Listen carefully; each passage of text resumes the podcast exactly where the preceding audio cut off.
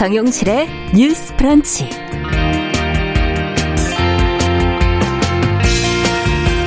안녕하십니까 정용실입니다. 차별에 맞서는 여성으로서 평등의 정신을 사법 현장에서 실현한 법관으로 하나의 아이콘으로 사랑을 받아온 미국 연방 대법관 루스 베이더 긴즈버그의 사망 소식이 최근 전해졌습니다. 올해 초에 암 완치 소식을 알려드리기도 했었는데 안타까운 소식입니다. 이 루스베이더 긴스버그는 평생 약자와 소수자의 편에 섰고 약자의 입장이 된 남성을 위한 판결로 여성과 남성 모두가 차별받아서는 안 된다는 점을 말하기도 했었죠. 자, 한 사람의 생은 짧지만 사람이 남긴 업적과 말은 국가와 시대를 건너 퍼지고 이어집니다. 이 사법정의에 대한 우리 사회의 고민에도 중요한 방향을 제시하는 긴스버그의 말 한마디를 오늘 함께 생각해 보면 어떨까요? 바로 이 말입니다. 판사는 그날의 날씨가 아닌 시대의 기후를 고려해야 한다. 자, 9월 21일 월요일 정용실의 뉴스 브런치 시작하겠습니다.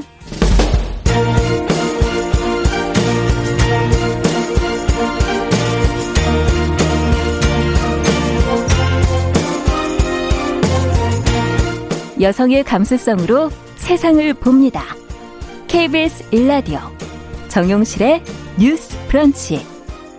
여러분의 의견을 기다립니다.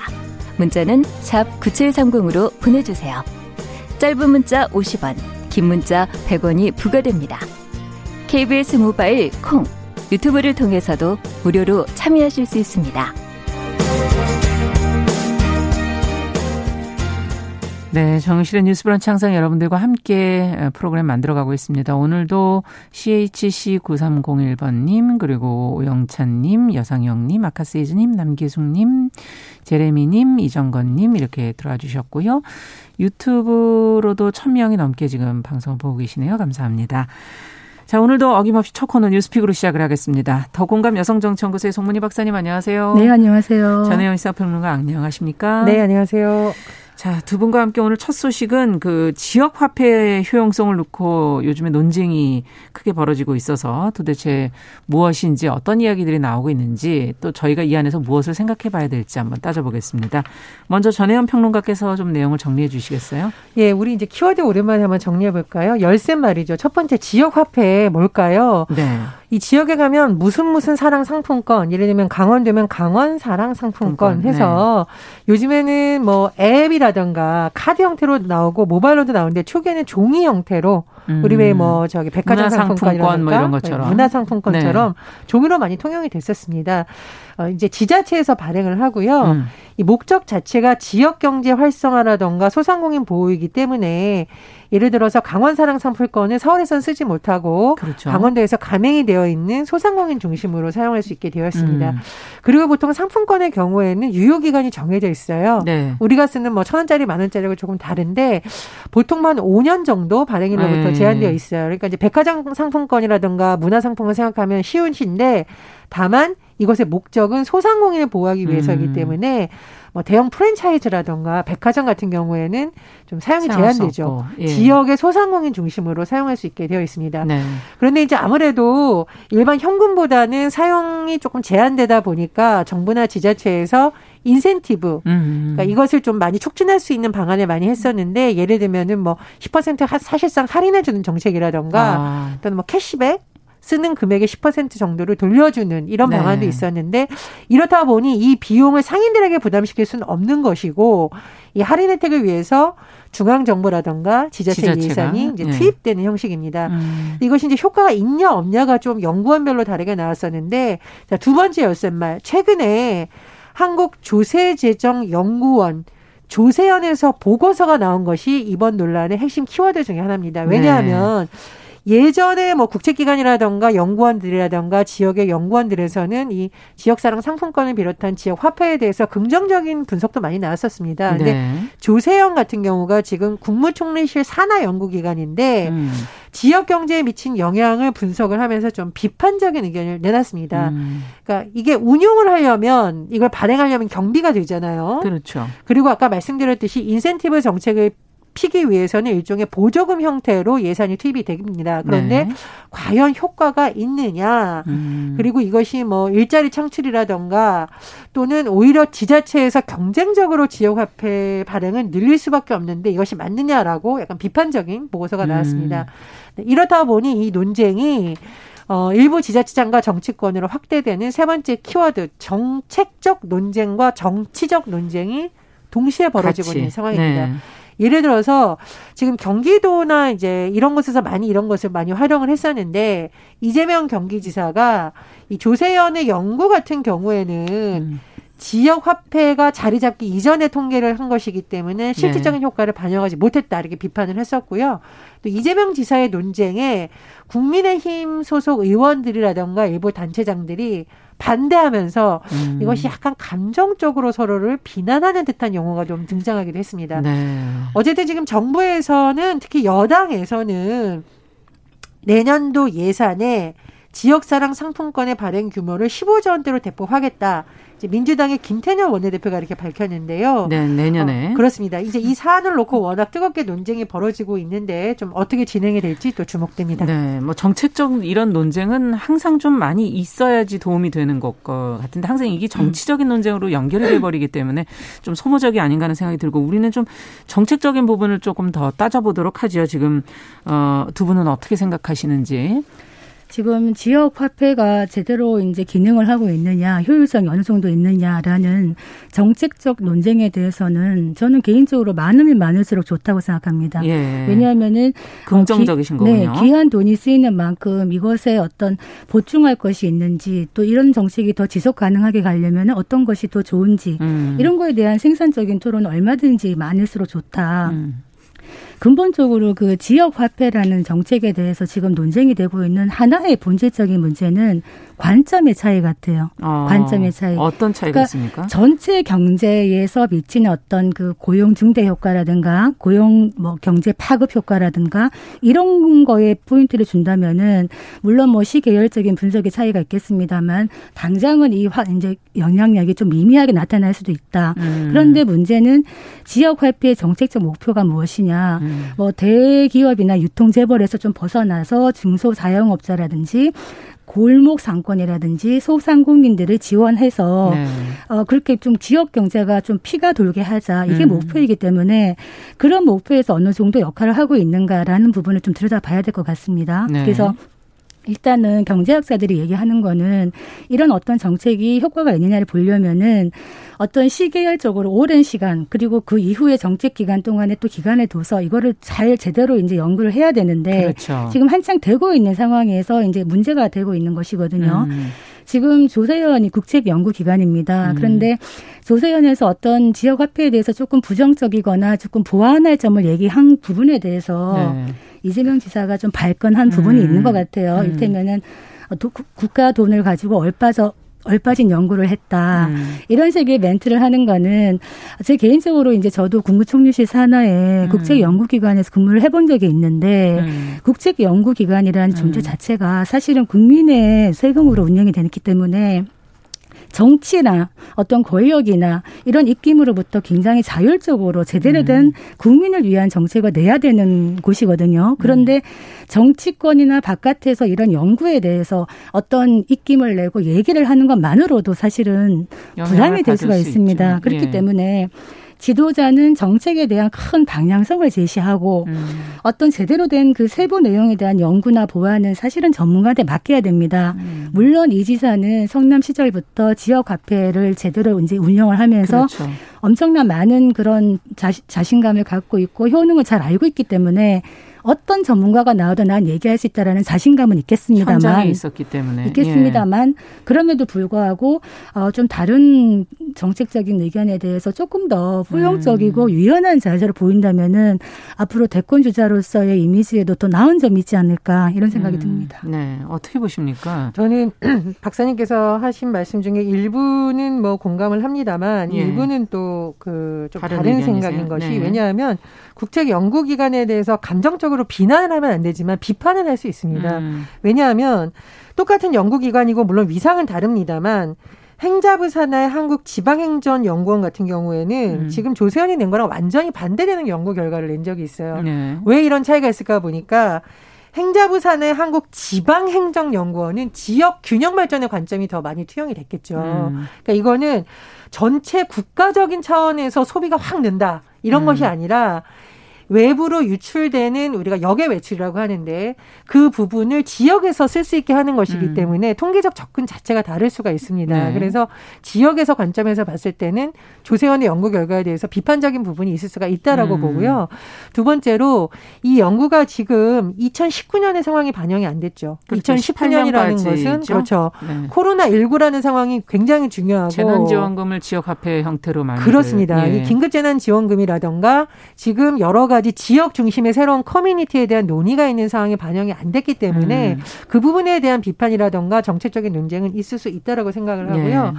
또 하나 제가 지금 실제로 이런 것을 많이 하고 있는 지역의 사례를 좀 봤었는데 지자체에서 뭐 여러 가지 이제 종이에 들어가는 비용을 줄이기 위해서 카드형 지역 화폐라든가 네. 앱을 활용해서 모바일 같은 경우에는 비용이 적게 되기 때문에 그런 것을 활용하는 것을 많이 내놓고 있는데요. 예를 들면 강릉의 경우에는 강릉페이, 음. 동해의 경우에는 동해페이, 음. 그리고 영월군의 경우에는 이름도 참 예쁜 걸 만들었어요. 영월 별빛 고운 카드. 음. 태백시의 경우에는 탄탄페이. 네. 그러니까 지자체에서 지자체에서 지역 상권을 어떻게 활성화시키기 위한 고민을 계속 하고 있다는 거거든요. 그런 부분은 좀 저는 긍정적으로 봅니다. 근데 네.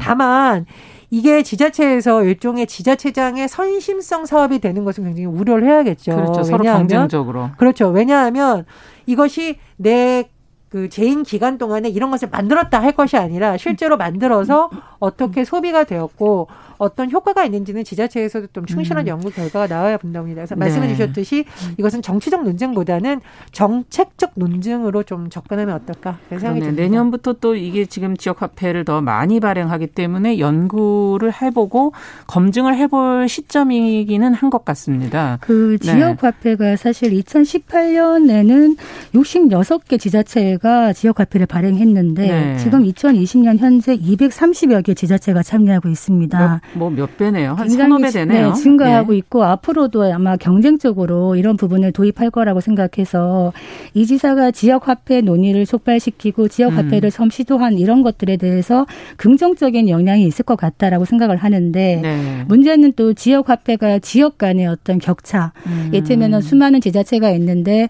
어뭐 경기도가 경기도는 이게 잘 음. 되어 있기 때문에 이번에도 재난 지원 지역 화폐를 20만 원을 쓰면은 아. 다 쓰면은 3만 원 원을 추가로 인센티브를 주겠다. 음. 그런 정책들이 이제 계속적으로 나오고 있다 보니까 경기도로 이사 가야 되나? 이렇게 또 농담하시는 분들도 있는데 예.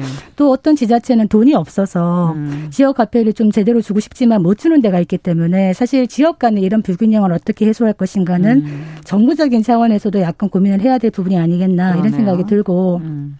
정치학자들도 많이 보는 미국의 그 권위지 Foreign Policy라는 네. 게 있는데 외교 분야 잡지죠. 예, 거기서 예. 지금 특이하게 이재명 지사의 이 지역 화폐에 대해서 굉장히 창의적인 해결책이다라고 음. 얘기를 하면서 긍정적인 반응을 냈습니다. 네. 덕분에 한국이 어떤 보건 위기와 경제 위기를 잘 잡고 있다 음. 이런 식으로 했는데 미국에서는 이런 것들을 줬더니 미국 소비자들이 돈을 은행에 맡겼다는 거예요. 많은 부분을 실제로 쓰지를 않고 아. 지원한 금액을 그래서 어, 일정한 기간 내에 그 지역에 빨리 쓸 수 있도록 이렇게 돌리는 이런 시스템이 굉장히 긍정적이고 필요하다. 상의적이다. 음. 이런 부분은 들을 필요가 있겠습니다. 네. 그리고 이제 각 지자체별로 또 연구 결과를 내놓기도 하거든요. 네. 그러니까 이 조세현의 연구 결과에 대해서 지역에 있는 지자체들이 반발하는 것은 음.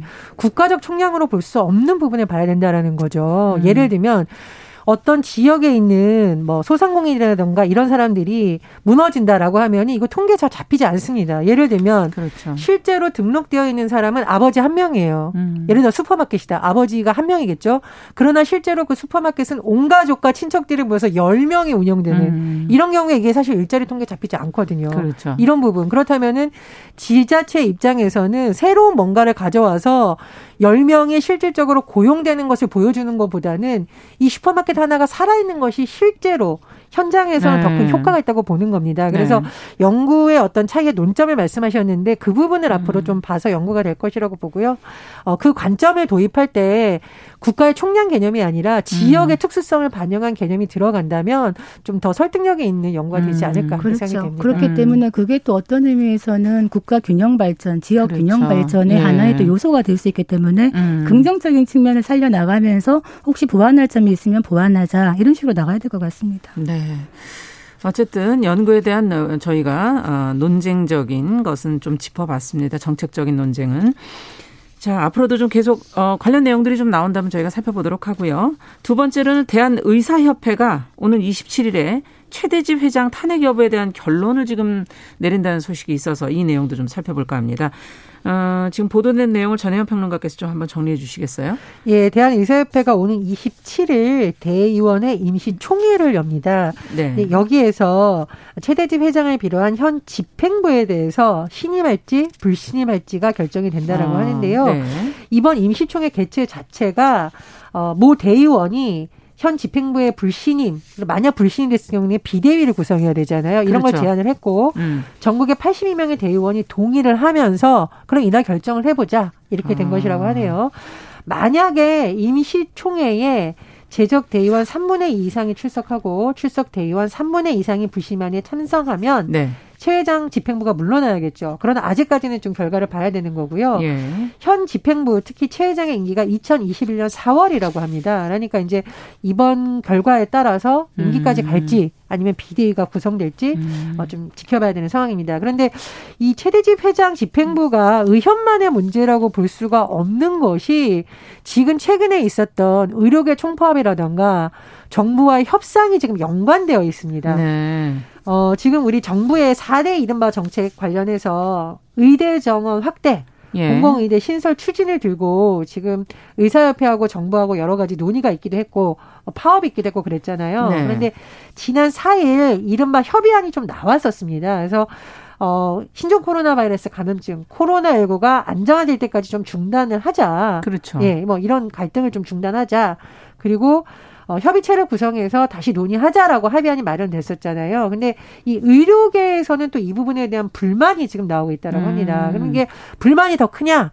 아니면 지금 집행부가 그렇게 한 것이 맞느냐를 보여주는 한 대목이 될 수가 있겠죠. 네. 그래서 만약에 현 최대집 회장을 비롯한 집행부가 만약에 불신임이 된다. 음. 그렇다면 이 합의안이 또 어떻게 될 건지 아니면은 불신임이 아니라 신임으로 가서 다시 정부 여당이랑 했던 안이 다시 진행이 될 수 있을지 음. 또 다른 면에서 또 관심을 모으고 있습니다. 네, 결과를 좀 지켜보기는 해야 되겠는데요. 어쨌든 27일에 어쨌든 의정 합의가 그러면 어떻게 되느냐 한번 미리 한번 저희가 시나리오를 한번 써볼까요? 그러면 두 분께서는 어떻게 예상하시고 어떤 것을 좀 주목해야 된다고 생각하시는지요? 지금 뭐 극적으로 이제 지난 4일에 의정 협의체를 꾸리자 하면서 당국과 의협 간에 이제 합의점을 찾아 나가고 있는 모양새는 맞는데 예. 갈 길이 먼 것 같아요.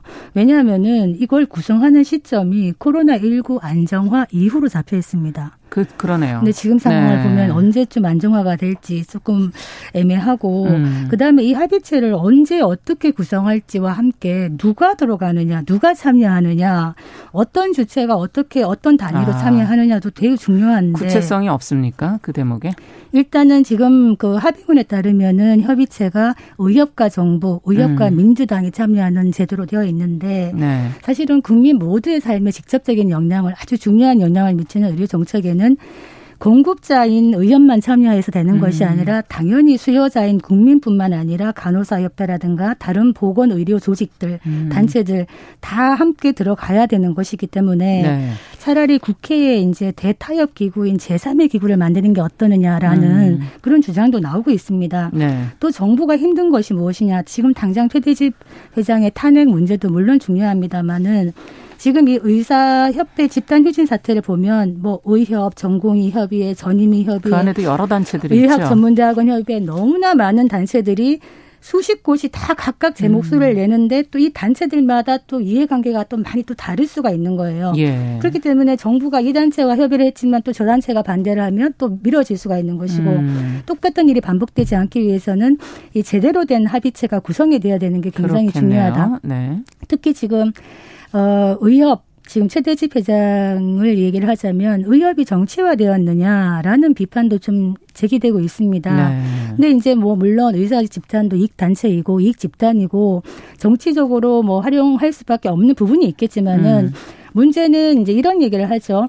그 정형준 인도주의 실천 의사협의회 공공의료 원장이 어떤 얘기를 하냐면 네. 지금의 의협이나 이런 거에 대해서 내부 윤리가 무너졌고 전문가주의가 훼손되었다. 음. 미국과 일본, 미국이나 일본 같은 경우에도 이렇게 이 의협이 집단 이익화 되었다라는 얘기는 하지만은 그렇지만 동료들끼리 서로를 이렇게 혹독하게 평가를 하면서 함량 미달의 의사는 걸러내면서 최소한 음. 의사들의 전문가주의는 유지를 하고 있지 않느냐 음. 이런 얘기를 하고 있는데 좀 들어볼 필요가 있다 이런 생각이 들고 최대집 회장이 뭐 탄핵될지 안 될지 모르겠습니다만 2018년에 회장 선거했을 때 전체의 선거권자의 49%가 투표를 했거든요. 예.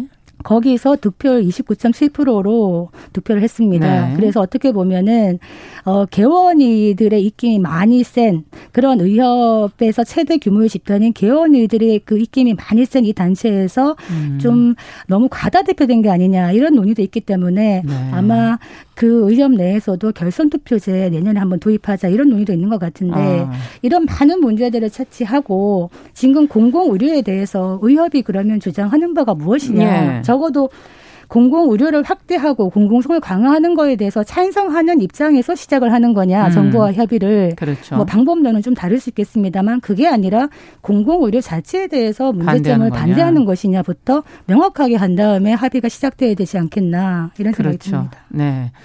자, 어떻게 보십니까? 그 많은 이익단체들이 사실 대국회 업무와 대정치 음. 관련 업무를 하죠. 저도 음. 예전에 국회에 취재를 가면 뭐 기자협회도 뭐 어떤 기자들의 권익보호를 위해서 음. 활동할 수 있고요. 네. 간호사협회도 마찬가지고 뭐 퇴직 경찰관 모임 뭐 많은 음. 이익단체들이 있습니다. 그런데 지금 코로나19 상황에서 의협이라는 것은 다른 이익단체와는 완전히 다른 위상과 책임감을 갖고 그렇죠. 있는 것이죠. 국민의 생명과 직결된 음. 사람들이 모여 있는 집합제이기 때문에 어, 정치권과 대화를 하고 어떤 그런 것이 잘못된 것은 아니지만 지금 이 상황에서 국민의 가장 음. 중요한 건강권을 해악에 있느냐 없느냐를 저는 기준으로 놓고 봐야 된다고 생각을 합니다. 네. 그래서 어, 의사단체도 이익 집단인 만큼 내부의 구성원들의 요구를 완전히 배제할 수는 없겠습니다만 음. 그 요구가 누누이 말씀하듯이 공공성과 부합될 때만 국민들의 동의를 받을 수 있는 것이죠. 음. 그래서 그런 부분을 좀 의협이 많이 들어봤으면 하는 생각이 들고요.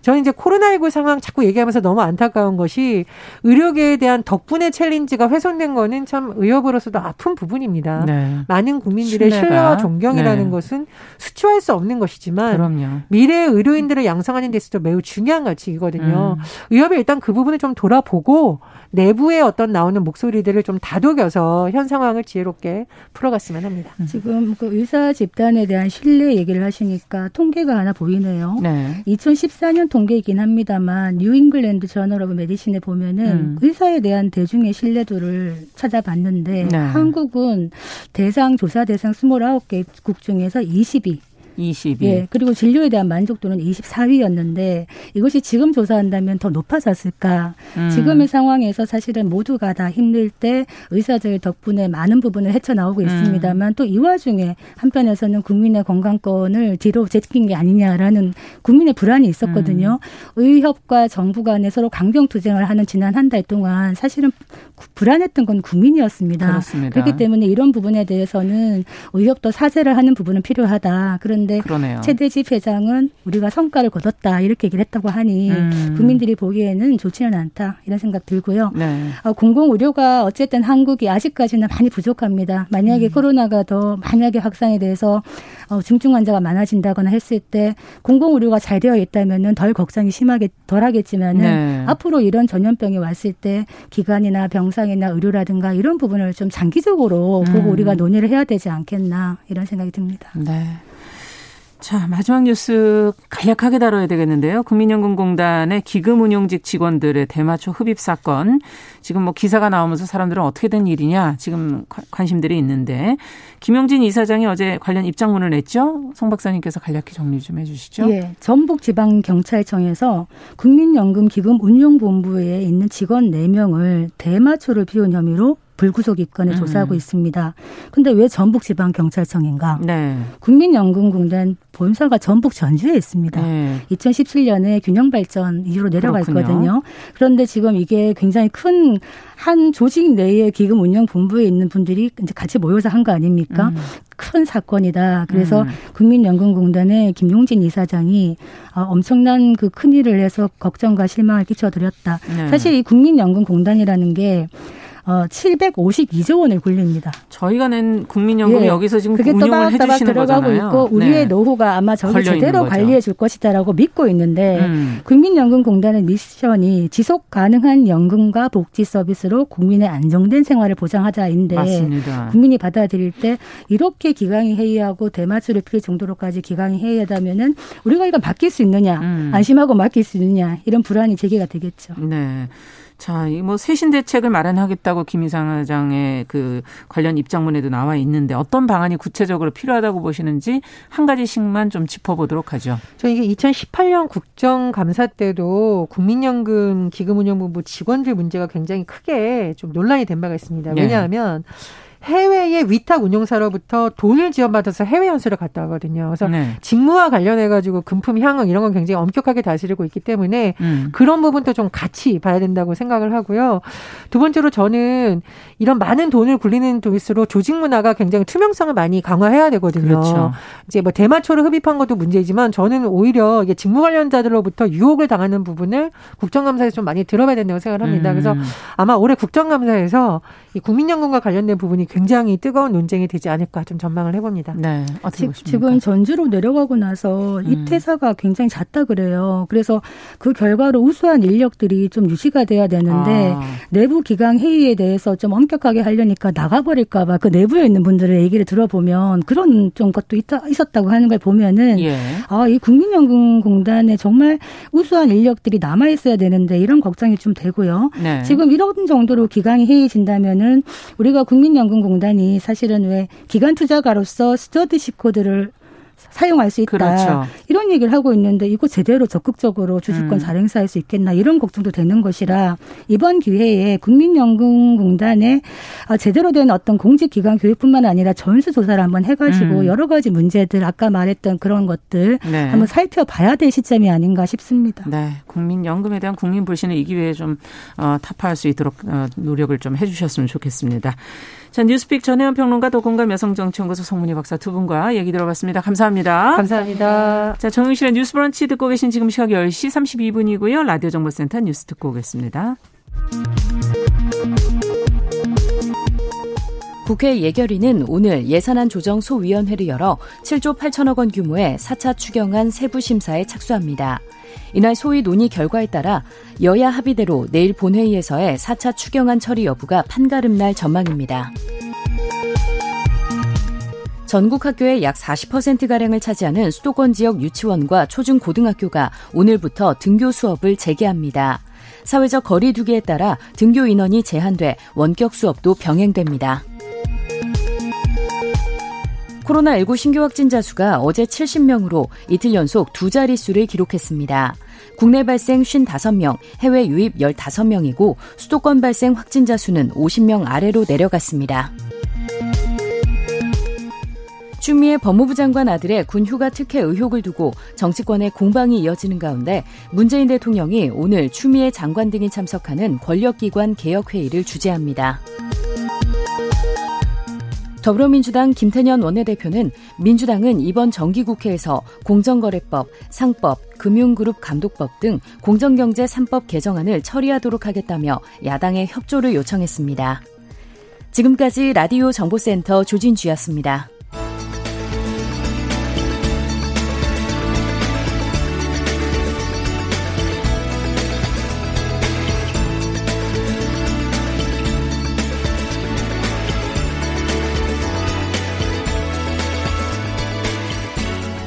세상을 보는 따뜻한 시선. KBS 일라디오 정용실의 뉴스 브런치. 매일 아침 10시 5분 여러분과 함께합니다. 네, 정용실의 뉴스 브런치 듣고 계신 지금 시각 10시 34분 넘어서고 있고요. 자, 현대의학으로 치료하지 못하는 병 이제는 많지 않다고 하는 그런 생각이 듭니다. 암도 관리가 가능한 병으로 최근에는 인식이 되고 있죠. 어, 고령화 사회로 가면서 그러나 이 암보다 무서운 병으로 퇴행성 질환인 치매가 지금 꼽히고 있습니다. 환자 자신은 물론이고 주변 사람들까지 고통을 나눠 가져야 하기 때문이죠. 또 아직 완치가 불가능한 병이기도 하고요. 자, 오늘 월요 인터뷰 시간에는 치매 극복의 날을 맞아서 이 나혜란 어, 영등포구 치매 안심센터장과 함께 치매 관련 정보랑 예방의 중요성, 제도적인 지원 방향 등을 점검을 해보도록 하겠습니다. 어, 센터장님 안녕하세요. 네, 안녕하세요. 네. 지금 국내 치매 환자 수가 계속 늘고 있다는 보도들이 많이 나오던데요. 어느 정도 지금 되고 있습니까? 네. 2018년 기준으로 어 저희 65세 이상 노인 인구 중 약 75만 명이 치매를 앓고 있는 것으로 추정이 됐는데요. 네. 이 유병률로 보면 2020년 음, 기준으로 10.3% 10명 중에 1명 정도가 어 치매를 앓고 있는 것으로 조사가 됐습니다. 네. 어 근데 이게 65세에서 69세 정도의 어르신들은 어 사실 치매 유병률이 1% 100명 중에 1명밖에 없거든요. 적네요. 그런데 이게 네, 75세가 넘어가면 어 12%, 네. 그리고 85세가 넘어가면 약 40%, 10명 중에 4명 정도는 치매에 걸리신 것으로 조사가 돼서 예. 이게 연령이 한 5살 정도 증가하면 유병률은 두 배 정도나 높아지는 것으로 굉장히 급격하게 나이에 따라서 증가하는 병으로 조사가 네. 됐습니다. 안 그래도 수명은 또 길어지고 지금 이제 고령화 사회라 이 네. 많은 그 계속 늘어나는 그 수치를 감당하기 참 힘든 그런 사회가 되지 않을까 하는 생각도 드는데요. 어쨌든 치매 하면은 또 알츠하이머 이게 같은 거라고 알고 있거든요. 그렇죠. 어, 다른 원인으로 발생하는 그런 치매도 많다 그러는데 이좀 네. 치매에 대해서 자세하게 좀 알려 주시죠. 네, 우선 치매 하면은 어 사실 병명이라고 아시는 분들이 많으실 텐데요. 네. 치매는 어 질병명이라기보다는 사실 어떤 증상, 현상을 말합니다. 그래서 아. 어 병적으로 기억력이 떨어져서 우리가 일상생활을 하면서 뭔가 문제가 생긴다. 네. 네, 이런 증상들을 치매라고 하는데 그런 상태를 만드는 어 주요한 원인 질병이 알츠하이머라는 음. 질병이기 때문에 보통 사람들이 치매에 걸렸다 하면 알츠하이머에 걸렸다라고 네. 생각을 하는 것이죠. 그렇구나. 근데 사실은 이렇게 어 기억력이 나이가 들어서 떨어질 수 있는 이유는 굉장히 많거든요. 네. 그래서 알츠하이머가 아닌 대표적인 원인으로는 뇌 혈관이 고장나는 병. 음. 예를 들어서 우리가 뇌졸중을 그렇죠. 어, 걸린다든지 아니면 우리가 큰 뇌졸중에 걸리지 않아도요. 어, 나이가 들면서 뇌에 있는 작은 모세 혈관들이 점차 막히게 되는데요. 예. 이런 것들이 많이 축적이 되면 어, 뇌가 죽는 부위가 늘어나겠죠. 아. 그래서 혈관성 퇴화에 따라서 어, 혈관성 어, 치매 증상을 보일 수도 있고요. 음. 또 특히 최근에는 이제 조금 많은 분들이 알고 계시는데 전두 측두엽 치매라고 네. 어, 주로 전두엽이라는 어떤 기관이 주로 망가지는 형태의 치매가 있는데 음. 어, 기억력보다는 성격 변화 그러니까 사람이 아. 굉장히 점잖으신 분이었는데 뭐 난폭해진다든지 예, 예. 아니면 뭐 음식을 너무 밝힌다든지 아. 이렇게 성격이 이상하게 변하는 병도 있고요. 또 하나는 로이소체 치매라는 어, 파킨슨 형태를 동반하는 특이한 원인도 있습니다. 그래서 우리가 어, 치매라고 하면 알츠하이머 병에 걸렸다고 생각을 하시겠지만 물론 알츠하이머는 치매 원인의 절반 이상을 차지하긴 하지만 음. 그 아닌 원인 질환도 굉장히 많습니다. 네, 다양한 원인에서부터 치매가 유발되는구나 하는 생각이 지금 말씀을 들으면서 네. 드네요. 근데 조기 발견하는 게 중요하다고들 얘기를 하시거든요. 근데 어떻게 알고 조기 발견을 할 수 있을까요? 네. 사실 치매를 의심할 수 있는 가장 큰 어, 요인은요. 네. 어떤 증상이라기보다는 나이라고 생각이 듭니다. 나이. 그래서 아까 제가 얘기 드렸듯이 우리가 30대, 40대에도 아, 제가 치매에 걸린 게 아닐까요? 기억력이 너무 안 좋아요. 이렇게 네. 오시는 네. 분들이 계시거든요. 근데 그때 나이에는 치매에 걸릴 일이 정말 희귀질 말고는 없거든요. 음. 그래서 65세는 최소한 넘으셔야 되고요. 네. 그리고 75세가 넘어서 기억력에 큰 변화가 생기면 치매를 어 아주 강하게 의심을 해보셔야 됩니다. 음. 그러면 그 이전 단계 60대에는 어, 기억력이 떨어지는 게 왜 그러냐? 보통은 이게 가정 우울증이라고 하는 스트레스성인 경우가 많고요. 네. 그리고 갑자기 몇 달 사이에 어, 확확 뭔가가 변했다 싶으면 또 하나의 원인으로는 아까 이야기 드린 혈관성 치매, 즉 아. 뇌에 어떤 부위가 막혀서 갑자기 기능이 떨어지는 것을 생각을 해볼 수 있고 어, 여튼 치매를 의심하는 가장 큰 증상은 기억력이 떨어지는 건 맞는데요. 나이를 꼭 염두에 둬라. 그렇죠. 나이를 네. 염두에 두시고 기억력이 단순히 떨어지는 게 아니라 실제로 내가 손해를 볼 만큼 음. 문제가 계속 발생하는지를 어, 보시는 게 굉장히 중요한 포인트가 되겠습니다. 그렇군요. 어, 다른 것보다 치매 환자가 되면은 내 자신의 모습대로 살아갈 수 없다는 사실 이것에 다들 두려움을 갖는 게 아닐까 하는 생각이 드는데 어떻게 이게 관리해가면서 사는 거는 불가능한 겁니까? 어떻게 보십니까? 아, 그렇죠. 근데 이게 치매도 언제 아까 발견하느냐가 굉장히 중요하고 예. 어떻게 관리하냐가 중요한데요. 사실 발견하는 시점의 기능을 최대한 유지를 할 수가 있습니다. 그래서 음. 예를 들어서 내가 어, 어떤 사람의 도움이 없이는 은행 일을 보지 못한다. 네. 이렇게 발견이 되시는 분이 있고 아니다. 그거보다 더 진행이 돼서 내가 가족이 없으면 집에 혼자서 밥도 못 먹는다. 음. 이렇게 발견이 될 수가 있는데요. 그 발견된 상태에서 관리하는 것으로 어, 꽤 진행이 됩니다. 그러니까, 음. 그러니까 빨리 발견하는 게 중요하고 그러네요. 약을 먹으면 그 상태는 어느 정도 유지가 된다는 거죠. 음. 그렇기 때문에 완전히 치매에 걸린다고 내가 금방 이상한 사람이 된다라고 걱정을 하실 필요까지는 없고요. 네. 다만 빨리 발견해야지 최대한 내가 내가 할 수 있는 일을 기능을 유지할 수 있기 때문에 아. 약으로 어느 정도는 상당히 늦출 수가 있습니다. 아, 네, 하지만 이게 어, 결국은 늦어졌다 발견이. 그렇죠. 그... 발견이 늦어지면 거기서 되돌리긴 참 어렵거든요. 아. 그래서 우리가 빨리 조기 발견하시라는 거고 그 발견을 하면 약을 먹으면서 병을 없앨 수는 없지만 음. 그 상태와 비슷하게 최대한 오래 연장해 볼 수는 있는 거죠. 네. 근데 그 치매센터의 그 자료를 보면 2018년 네. 기준으로 남성은 38%, 여성이 62%로 여성 치매 환자가 많다고 그러는데 왜 그런 건가요? 이게 여자가 사실은 오래 살기 때문에 아까 말한 것처럼 아. 나이가 굉장히 큰 요인인데요. 여자가 알다시피 굉장히 더 오래 살게 됐거든요. 그래서 그 요인이 크고요. 또 하나는 뭐 연구 결과는 많은데 여자의 호르몬, 여성성 호르몬이 영향을 준다는 어, 연구 결과도 있고 네. 또 하나는 여자가 생물학적으로 스트레스에 더 취약하기 때문에 뇌가 좀 더 퇴행된다는 연구도 있고요. 또 아이를 낳으면서 여성 호르몬 변화가 있다는 연구도 있는데 음. 단일 요인은 없고 여튼 큰 요인 중에 하나는 여성이 더 오래 살기 때문에 고령층이 더 많이 남아서 그렇군요. 네 그런 경우도 있습니다. 네. 가족들이 이제 치매 환자를 전담해서 보다가 이제 포기하는 일도 많지 않습니까? 네. 어, 가족이 돌보는 것은 어떻게 보십니까? 한계가 있다고 보시나요? 너무 힘드시죠. 보통은 가족이 본다는 게 여러 명이 돌아보는 게 아니라 주 보호자라고 한 명이 보시거든요. 예. 그리고 이제 안 보시는 분들은 잘 모르세요. 음. 이 치매가 일정한 게 아니라 또 모르는 사람이 오면 어, 굉장히 멀쩡해 보이거나 괜찮아 음. 보이기도 하거든요. 네. 어, 그리고 요새는 노노care라고 80 부인이 85세 남편을 돌보거나 이런 이런 경우가 많아서 네. 사실 가족 혼자 보는 거는 사실상 불가능한 상태가 음. 많죠. 예.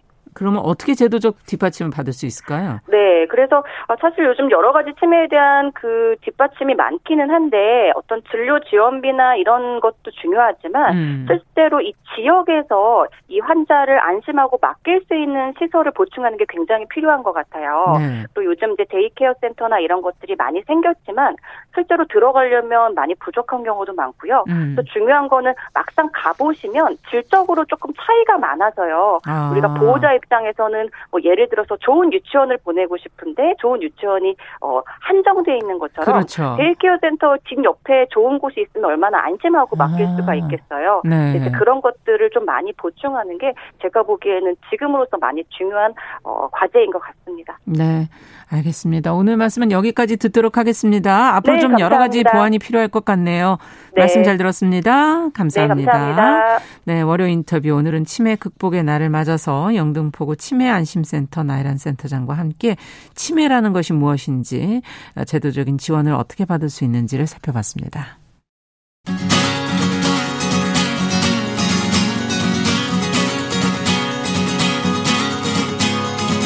함께 가면 길이 됩니다. 여러분과 함께하는 정용실의 뉴스 프런치. 월요일부터 금요일까지 방송됩니다. 네, 정용실의 뉴스 브런치 듣고 계신 지금 시각 10시 44분입니다.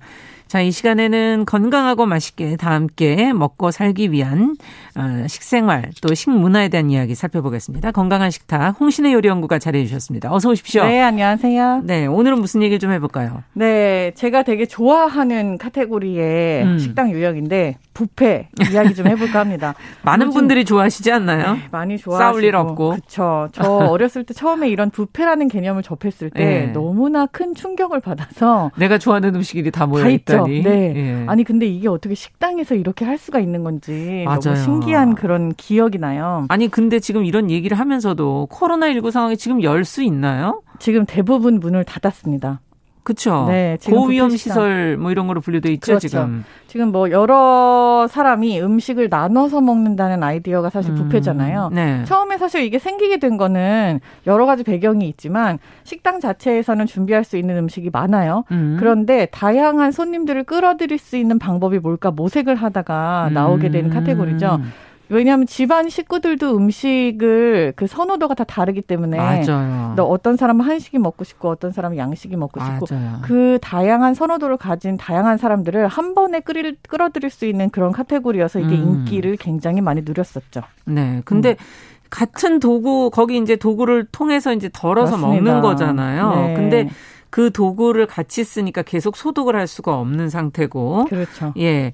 감염병 사태를 계기로 해서 아무래도 위생 관리는 좀 철저해질 것 같고. 그럼요. 어떤 위생은. 노력이 더 필요할까요? 지금 현재 부페 식당 같은 경우에 음. 일단은 첫 번째로는 그 음식을 집으러 갈 때 100% 마스크를 쓰지 않으면 음식 곁으로 네. 다가올 수 없게 하는 거. 음. 두 번째는 공용 집게를 없앤 곳들이 되게 많죠. 아, 이번 개별 지침, 집게? 그렇죠. 이번 예. 지침상에 따라서 공용 집게를 없애고 이제 본인이 하나씩 가지고 가거나 아니면은 그 아. 일회용 집게를 사용하는 그런 경우들이 꽤 많이 늘었고요. 예.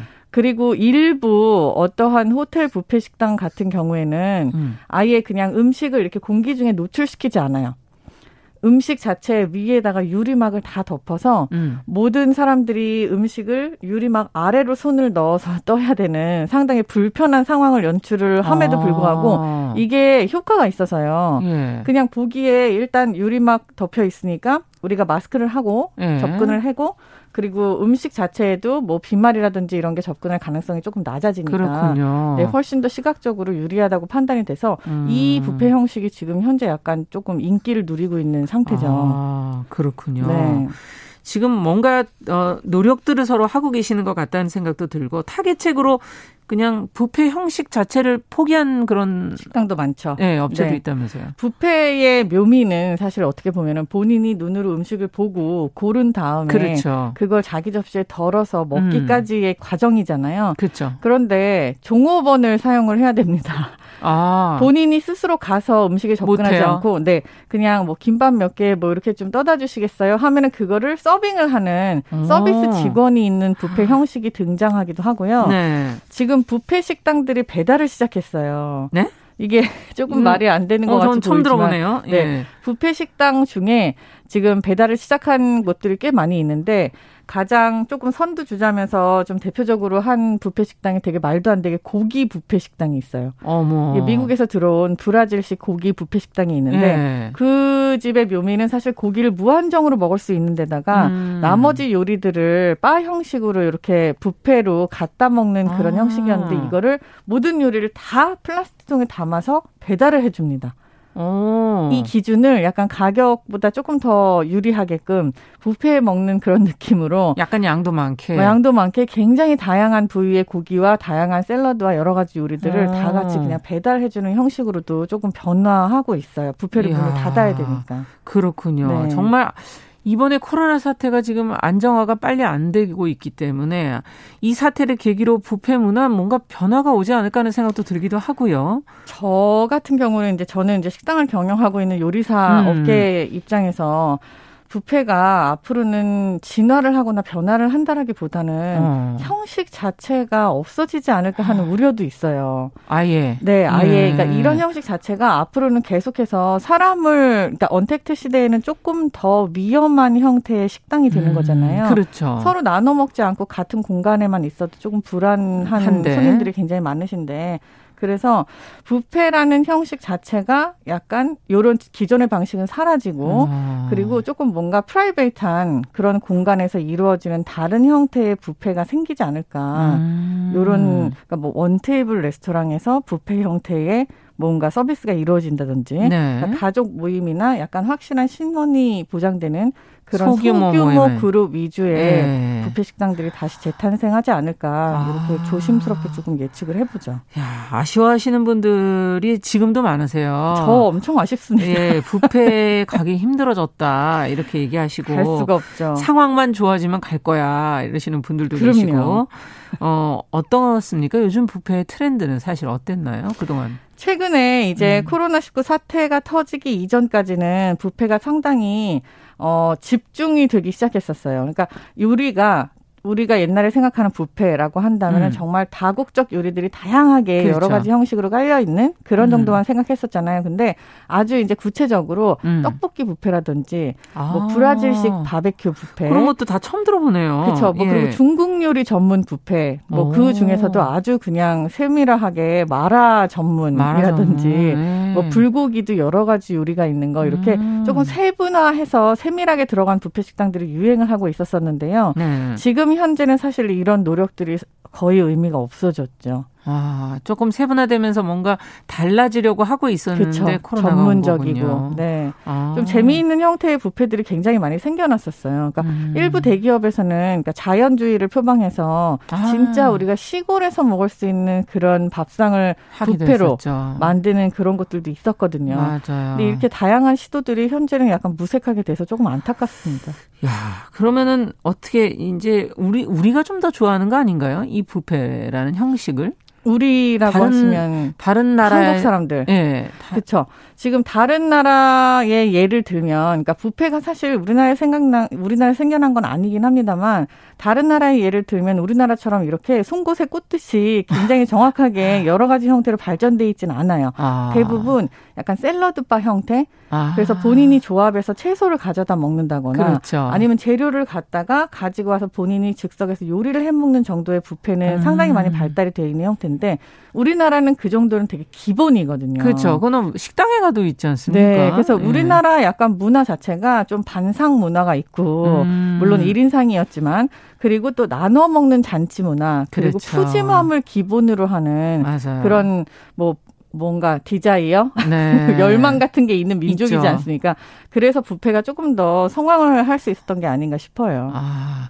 정말 뜨러 가서 그 푸짐함을 보는 것만 또 그거 많이 하시지 않으셨어요? 많이 뜰 수 있게 한 번만 네. 뜨는 뷔페를 가면 많이 뜰 수 있게 옆에 이렇게 그렇죠. 우이 같은 거 세워 갖고 그릇을 예. 크게 만든다든지 이런 네. 거에 대한 공유도 막 친구들하고 하고 있죠.